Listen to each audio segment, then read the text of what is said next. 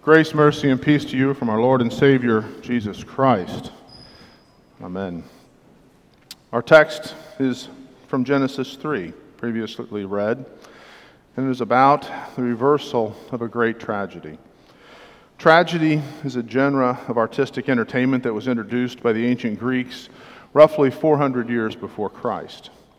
Tragedies typically involve characters who exhibit many virtues, yet because of one flaw, they end up in a terrible state. Usually, the characters are fictional or drawn from ancient mythology, and the genre was used by Shakespeare in plays such as Romeo and Juliet, and yet is still used today mixed with drama in movies like Schindler's List, The Titanic, and The Gladiator. Our Old Testament lesson, read from Genesis 3, is the tragic account of our human condition. Notice I did not say a story or a tale. It is the account Moses recorded in Holy Scripture. It is not a story or a fairy tale, but an accurate account, accurate account of God's interaction with His creation, most especially man, who He created in His own image. At the point of our text in Genesis 3, the fruit has been eaten. Adam and Eve have realized their nakedness and they have sewn loincloths together for themselves. It is at this point that fear enters the world. And can you imagine? Um, uh, we're not dead, but we need some loincloths. We need some fig leaves. We need them now, and uh, we need to hide behind a bush. And they're hiding from God. In fear, they are hiding from God. Can you imagine their shock as their eyes were open? God had given them an identity we can scarcely imagine. God had breathed into Adam's nostrils the breath of life and made him a living creature and given him his spirit. He formed Eve in a very personal manner. Taking a rib from Adam's side, he made her, or more appropriately, he built her. It is the only instance in the creation account where this verb is used. It was a special work to build for Adam a suitable and appropriate helper out of a part of him. She was not formed from dust or simply spoken into, into being. And they lived in a place where they were with God and He was with them. And they were not afraid before that point. Compare that to the Exodus, much later, when God was at Mount Sinai and the people were so afraid. They didn't even want to be near Him. God was a tender father to Adam and Eve. In his benevolence, he'd given them the heavens and the earth, the sun, moon, stars, and seasons, the seas and land, and all the life that was in and on them.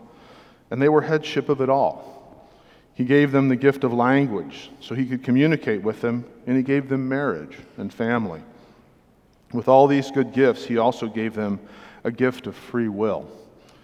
They were not captives or slaves to God.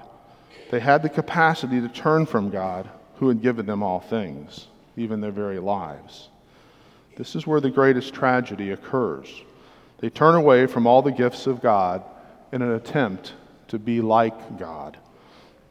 The serpent came and told them, You will not surely die, for God knows that when you eat of it, your eyes will be opened, and you will be like God, knowing good and evil.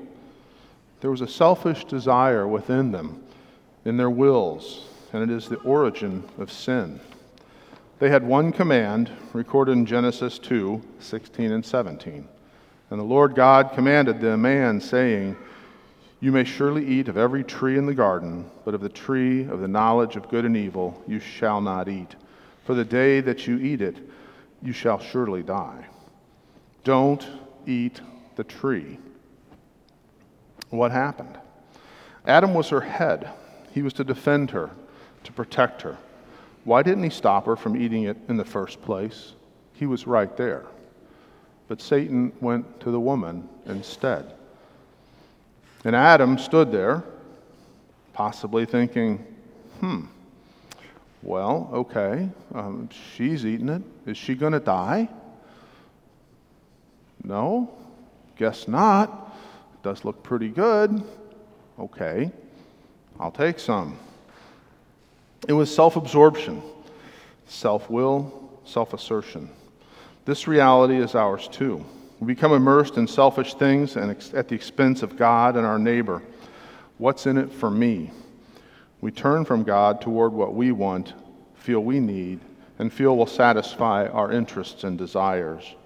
We hide ourselves from God's word where he tells us his crea- tells us his creation what is good for those he has created and of the many dangers that lie waiting to destroy them.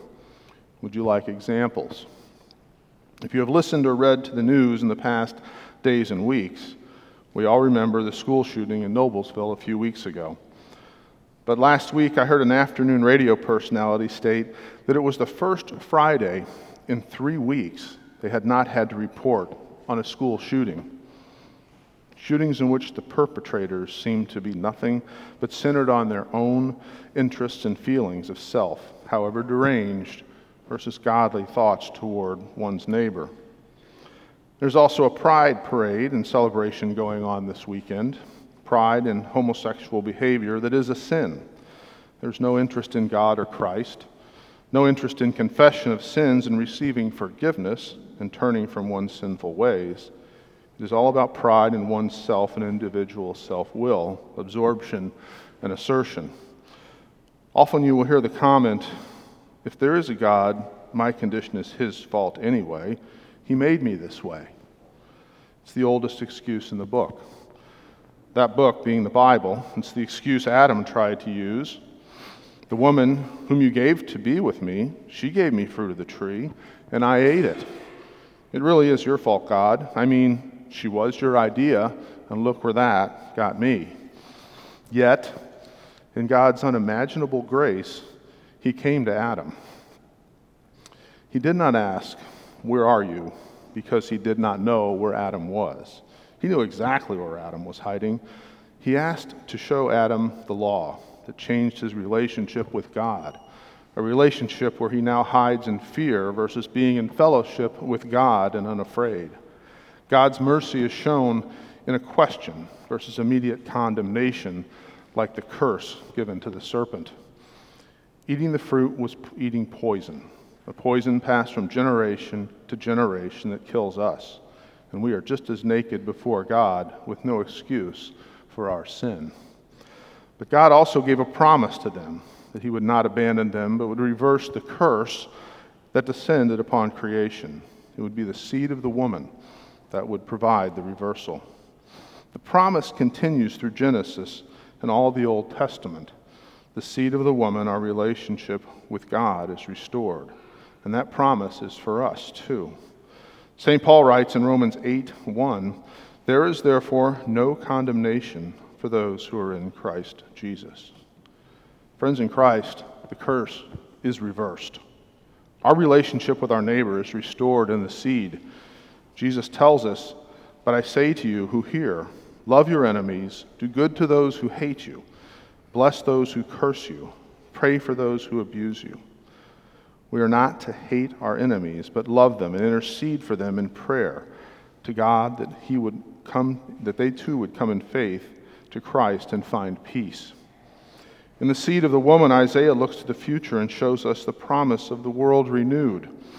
Behold, I create a new heavens and new earth, and the former things shall not be remembered or come to mind. This is both now, as our sins are forgiven and remembered no more by God when we confess them and, and seek forgiveness, and in the future when we no longer will be tormented by the devil who accuses us and reminds us of, of our failings in this life that are forgiven by God for the sake of the seed of the woman who is Christ. That future is our life in heaven with our life with God fully restored. So rejoice and be glad in Christ Jesus. The tragedy of our sin and self will has been reversed. We no longer live in the shadow of death that hanging over us as children of Adam and Eve. It is gone. We live in Christ eternally, even now. We have the privilege of sharing this reality of the new life in Christ and the reversal of the tragedy of sin that has befallen all men. Our identity and the narrative of our lives is defined by Jesus' death and resurrection, to which we have been joined in the blessed sacrament of holy baptism. We are buried, therefore, with him by baptism into death, in order that, just as Christ was raised from the dead by the glory of the Father, we too might walk in newness of life. In Revelations 21:5, it tells us that from his throne at the Father's right hand, the living Christ speaks to us.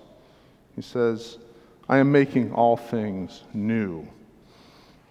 And now may this peace, the newness that Christ gives, that passes all understanding, keep your hearts and minds in Christ Jesus. Amen.